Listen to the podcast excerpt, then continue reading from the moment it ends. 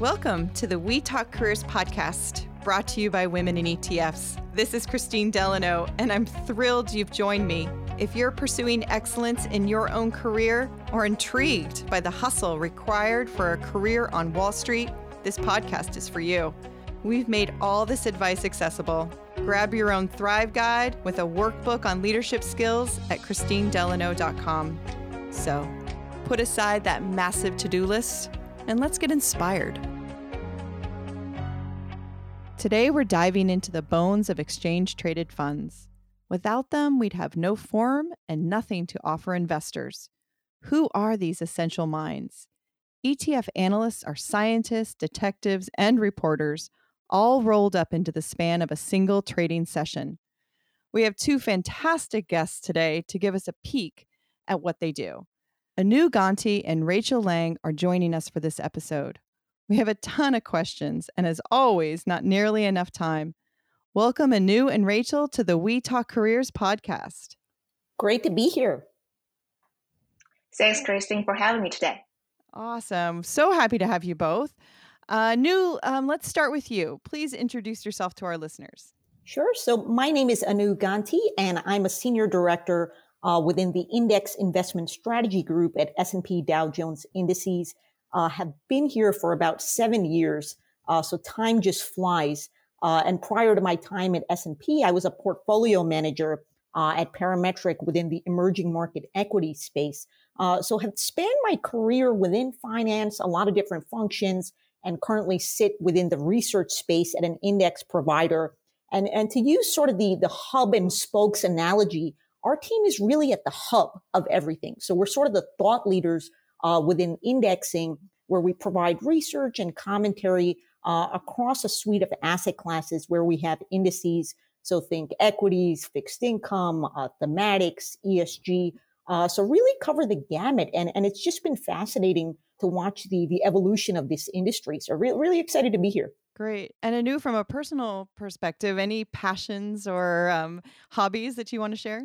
Yes, well, it's, it's funny you mentioned that because, you know, as we went through COVID and came back from the pandemic and are adjusting, I find that we, you know, we picked up some new hobbies. We remembered some old hobbies. Uh, I grew up playing tennis as a kid. So now I'm all about fitness, uh, especially as we're sort of in this hybrid uh, work regime. So, so my husband and I are trying to get out to the tennis courts more often and play tennis. I also really enjoy music grew up playing the piano and, and singing. So, so my goal is to, to get a piano, uh, hopefully soon so I can start uh, playing some music. So we'll keep oh. you posted on that. Oh, fantastic. Good for you. That's fantastic. Thank you. Um, so, Rachel, how about you? Can you tell us something about yourself? Absolutely. And again, such a pleasure to join this amazing podcast. So, uh, my name is Rachel Liang, and I'm a research analyst with Invesco ETF Capital Markets team. I have been working in the ETF industry for over five years now. And prior to this role, I was dedicated to equity market structure research and ETF research in one of the leading trading firms. So for my hobbies, I'm kind of like a bookworm or nerd, nurse in quote marks. Um, so I enjoy like listening to jazz music, reading, and also um, it's just a small hobby of mine just to baking in the winter time. So I love the smell. I love like the warmth. So um, just gives me comfort. Oh, that's fantastic. We, we can oh. form a band later, Rachel. that's amazing. Probably with my husband because he loves he loves jazz music and he puts it on and I'm I'm good with it for a little while, like, you know, I don't know, 45 minutes or so. I'm doing other things. And then it's like my brain is trying to like figure it out and I'm trying to find patterns or whatever and I I can't do it and I'll just like all of a sudden be like, "Can you turn it off? Can you turn it off?" Like I'm like trying to do something else and I can't focus. So I, I know when the jazz music goes on, I just need to like put everything else down and I just need to like, you know, be mellow Go with that music. Yeah, cuz I, I don't know, my brain is just like it like is on fire when when when it comes on so um, good for you for figuring it out. So rachel let's let's jump into the world of capital markets um, but before we even begin with what you do can you help our listeners understand the role of capital markets for etfs i think it's so fascinating that this podcast is a, attracting so many listeners that are outside the world of ETFs. So I beg pardon for those that um, are steeped in this, but maybe just give us a an easier way to understand how capital markets and ETFs combine. Absolutely. And I will try to lay the groundwork here. So generally speaking, ETF capital markets team function is very unique and critical to the ETF ecosystem. So the team is actively involved in the daily creation redemption function, which is uh, very specific to the ETF structure. We also monitor the exchange trading aspects of the products, meaning the daily trading session and also working with a relationship with the liquidity providers um, and also with the exchange. And ultimately, we provide liquidity and ex- execution services to our end clients. So that caps our major functionality as the ETF capital markets team. Yeah, that sounds complex. There's a there's a lot of pieces to to that. Um, just even, I, I know we could spend a whole podcast episode talking about the creation and redemption process for ETFs, but it is it's specialized and it's you know it's an amazing role within uh, capital markets. So Rachel, what does a typical capital markets analyst role? How does that fit within an ETF issuer? Absolutely. So um, I would say, considering the nature of my job, so we do work cross assets, meaning we cover all of the products, um, no matter that's an equity product or a fixed income or commodity products. So we do need the basic knowledge to understand how the underlying market works. But I would say about 60% of my energy is actually focusing during the trading hours just to make sure orderly trading of our own products, uh, which is listed on the equity exchange. And about the rest, 40% of energy will be focusing on other aspects of the business, meaning um, longer term developmental research projects uh, with a broader ETF team and also um, getting to the client side, talking to the sales, understanding their concerns, and uh, also working closely with uh, the middle or back office, meaning the operation, trading, PM, just to communicating. We're acting as like the pillar of the communication within the ecosystem. Wonderful. And Anu, before we even got on, you mentioned to Rachel that you read a report that she provides, which I think is so great. You guys got a, a chance to kind of meet each other over camera. Based on what Rachel said, how would you characterize sort of capital markets and and your role and it, it being essential to your firm? Yeah, no, it's a great question because we talked about this earlier. And a lot of what we do is explaining complex things in a simple manner right? Because you talked about it before. There's there's so much jargon in this industry and it continues to grow. So a big part of what I do is taking all of these complex concepts and distilling it and explaining it in a simple manner to, to sum up. Uh, and, and a big part of you know what my role is and sort of the benefits of it is explaining the role of index investing and its benefits. For example, think about all the fee savings that investors have achieved uh, through indexing also on outperformance over the long term, as we know from publishing our SPIVA scorecards, uh, which stand for S&P indices versus active. And, and we do this all around the world. So we started in the US, we've expanded across regions. Uh, so it's been really interesting to just see the growth of this industry and of indexing uh, all around the world. And, and if you think about what an index does, and, and as sitting as an index provider, we're, we're sort of a barometer right? We just measure how does the market moving, what's happening in the market. And we also serve as a yardstick, right? So, so managers can compare themselves to the index. So that's really twofold. And, you know, one of my favorite words uh, that we use is called indicize. And, and what that means is putting into passive form strategies uh, that say 30, 40 years ago, you couldn't access in an index form.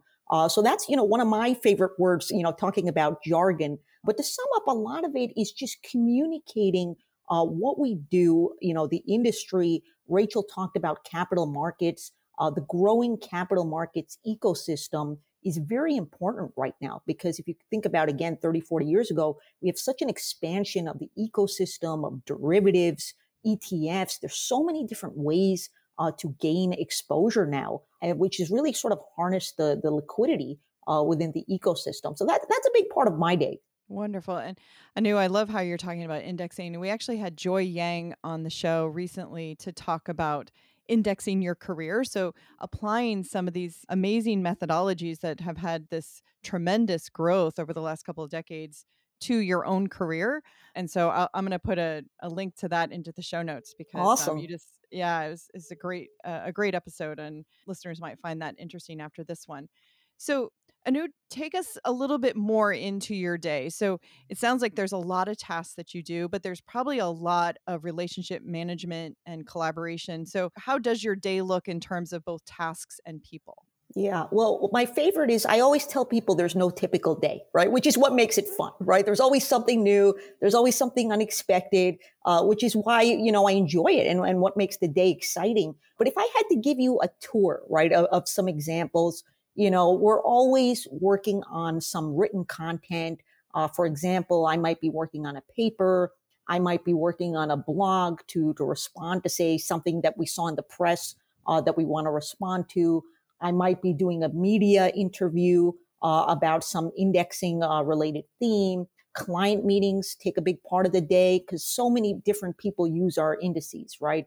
Think of asset owners, think of financial advisors, think of insurance, think of the capital markets community. So we learn so much just from talking to clients and how they use our indices. And then we take that back home with us uh, and think of future content uh, and thought leadership to, to serve these clients. And I would say one of my favorite parts is just traveling around the globe. You know, I talked about COVID earlier um, and us being, you know, at home for so long. Now it's just so nice to see people physically and, and to go around the world and meet them because as you travel, you learn so much about local market nuances, right? You know, I'll just to give you examples. I've been to, for example, Brazil or Australia or New Zealand, and you learn a lot about local market regulations, local market nuances, so I always like to say, think globally, but with a local mindset, right? So that really informs what we do. Oh, fantastic. And Rachel, what about you? When you think about the tasks that you do and the collaboration that's required, how would you characterize your job between those buckets?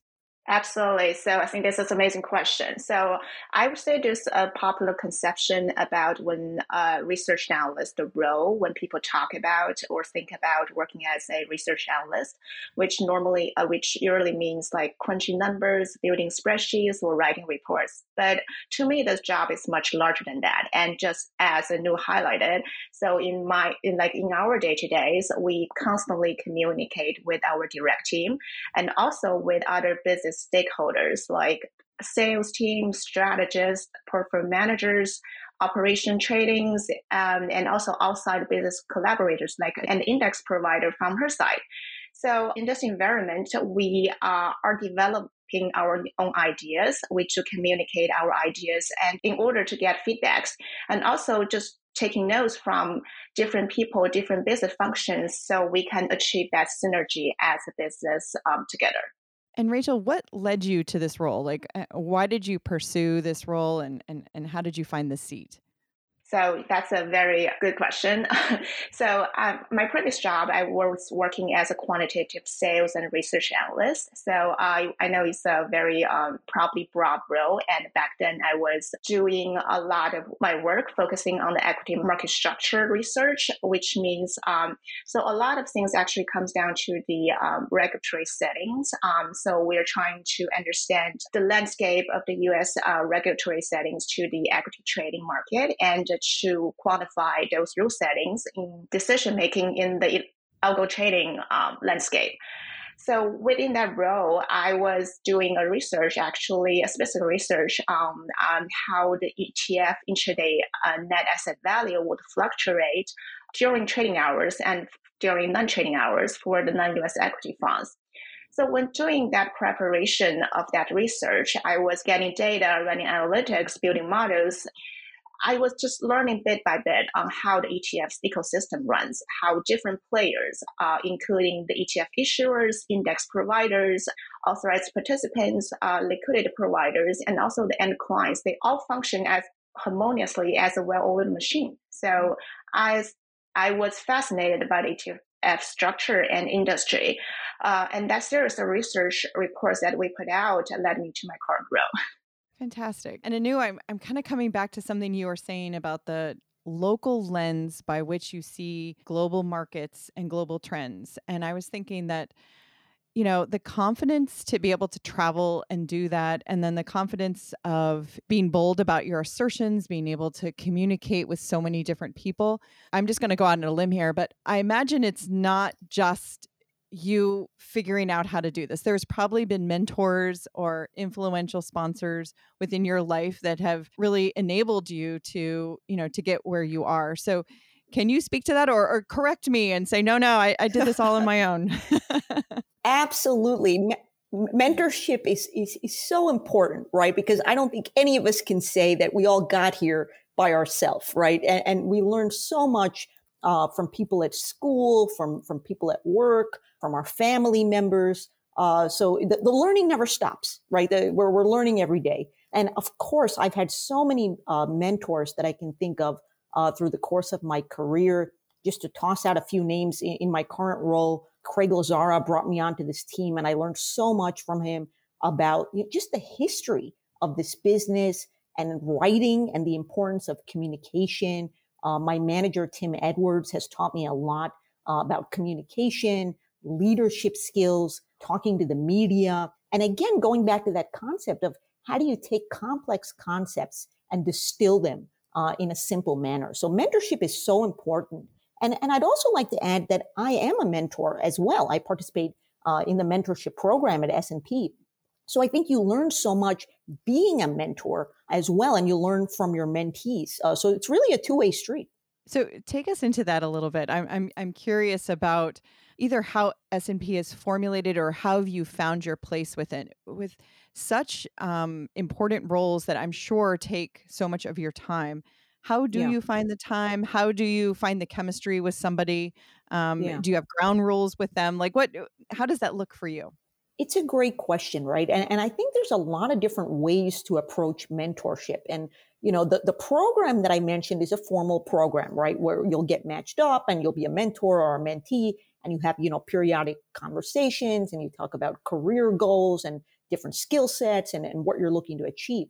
The other way, which I've experienced as well, is just ad hoc, right? There's no program and you watch someone doing something and you say, that's great. You know, I'm really impressed by by him or her and I want to learn what they're doing and I aspire to that level. And you know, can I have, you know, 10 minutes of your time uh, for a cup of coffee or a conversation and and to see where this is going? And that kind of leads to that conversation. So I've had those ad hoc mentors over the well where I just bumped into people and I think it's, you know, not being afraid to ask, right? Because most people when you ask are not going to say no. Most people want to share their knowledge of, of how they got to where they got uh, in their careers and help the next uh, generation. And I think we sitting here should pay it forward as well for the next generation. So it's all about, you know, the, the give and take.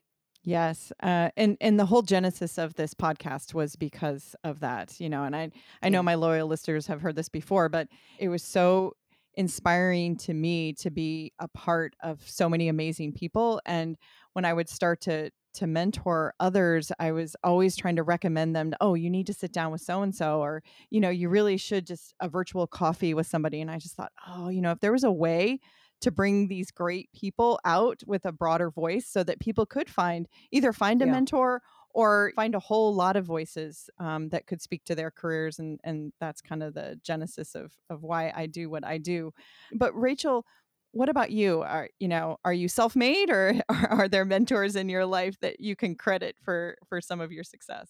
Definitely not self-made, and I 100% agree with what uh, Anu just said. Uh, I there's like one additional point I want to make as I always consider my like direct managers um, as my natural mentors because just a close proximity uh, working with those amazing people. So I can like sit in the front seat and watch and learn from them in close range. And uh, I was lucky enough. So uh, both my managers, they helped me a lot just to understand the higher level items, especially working as a in the analyst role. So things like leadership, things like thinking in the bigger picture and how to understand and navigate through the business. Someone maybe earlier in their career. So, um, and as Anu mentioned, I also participated in a lot of like mentorship or mutual mentorship program from outside, uh, like business organizations like Women ETF. So I met amazing mentors through two of the rotations of the programs. So to me, that brings a fresh perspective for someone working in a different function or even other aspects of the financial industry on how their point of view is to the industry. And I think in the longer term, I, like I benefit a lot from those conversations. I really appreciate their time and effort that brought me here. right. And and I think you bring up a really good point that oftentimes our mentors are within our industry, right? Um, but I just participated. We do kind of a Shark Tank in Maine, and so I'm uh, one of the judges at the end that gets to award other people's money to companies, which is just fantastic, right?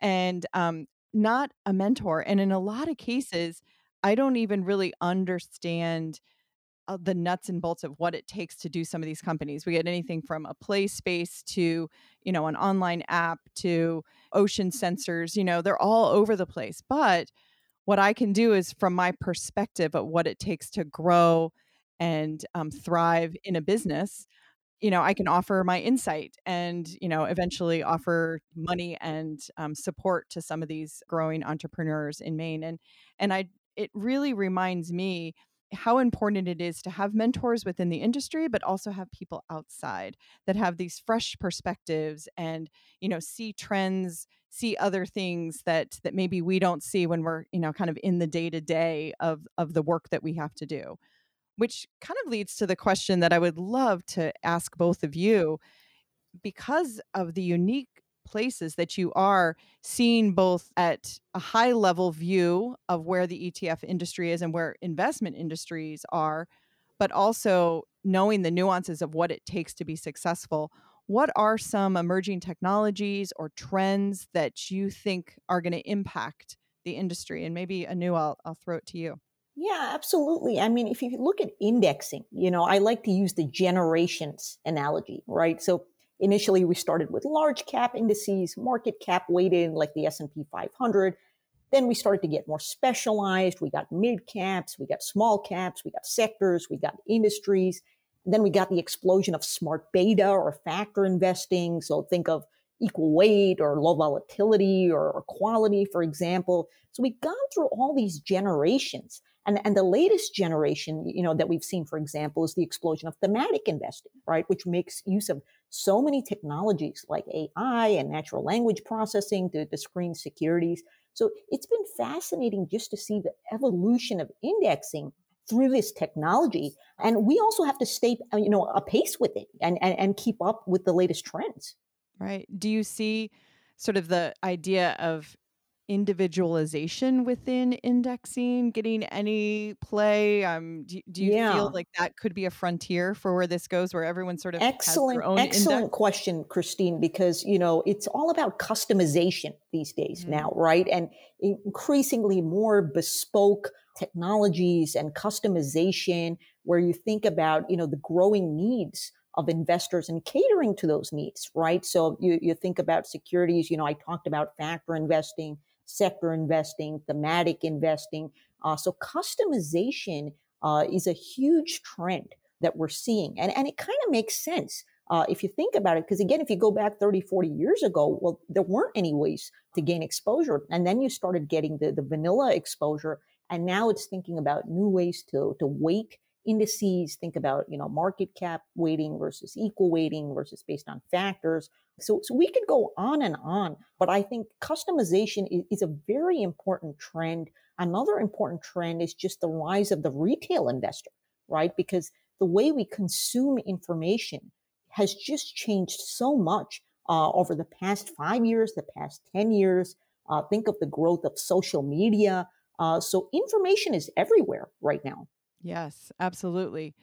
And Rachel, as we think about the role that you're in, can you tell us some specific strengths or qualities that you would want to see in someone who raised their hand and said, I want to be in your seat in two years or three years? Like, what would you advise them to start developing in themselves or to continue to develop in themselves in order to be competitive for your seat?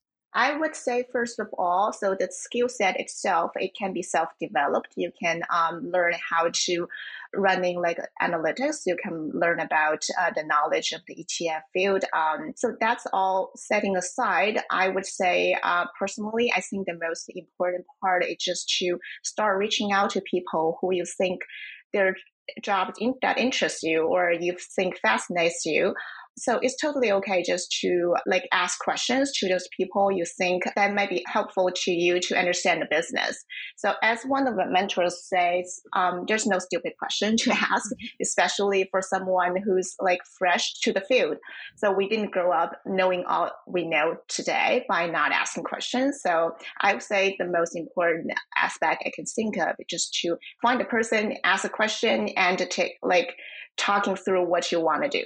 Yes, and and I think some of the answers to those questions can be books and reading, right?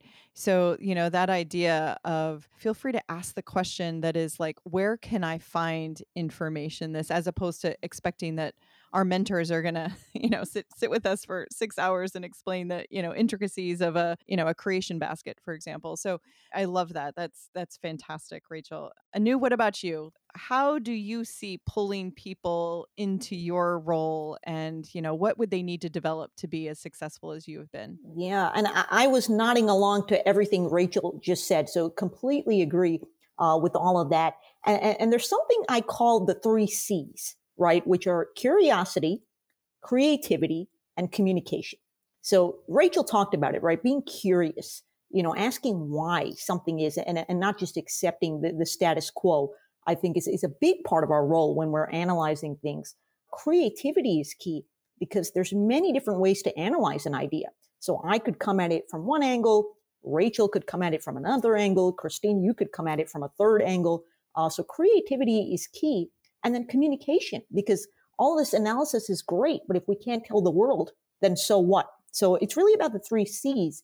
And then the strategy, you know, thinking about the overall corporate strategy where we sit, because a lot of times we're so in the weeds and thinking about where we fit uh, within the bigger picture and the bigger organization is essential. Yes, absolutely. It's really been, um, I think, interesting to me across all these episodes that curiosity has come up in every single one of them that we've done. And whether it's been on air or as we're prepping, that word has been used. And I just think there's something there that basically says to be in this growing area of sort of ETFs and investments, you have to stay curious in order to stay vital and to continue to enjoy your job, right? So I was thinking quite a bit about that last night. And I was at a group last night and we were talking about um, with a bunch of other women. It was awesome. And they were talking about how hard it is sometimes to connect with your teenager.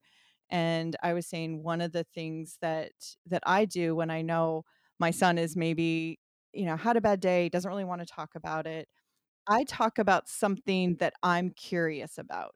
You know, so recently I looked up the word consent and I was like, what are all the ways in which we give our consent? And sometimes when we are silent in giving our consent, even something like we're in someone's car and they're speeding. And if we don't say mm-hmm. anything, are we giving consent to being a passenger in a car that's, you know, speeding and we're, you know, and, mm-hmm. you know, what is our role in that car to to sort of speak up and and to know that they don't have consent to to be driving crazy which of course is a topic for teenagers to talk about. So anyway i was talking about that and it was it was really cool that like over the course of talking about something that was probably unrelated to what he was dealing with at school, he like ended up telling me kind of what he was dealing with at school. And so I feel like that role of being curious and being creative about how we communicate um, and how to get people to sort of open up, how to really understand things is, I think, part of what drives all of us in jobs or in roles like a parent that keeps us going. So I love that yet again we've kind of mm. come back to to curiosity. Yeah, that's fantastic. Thank you for that.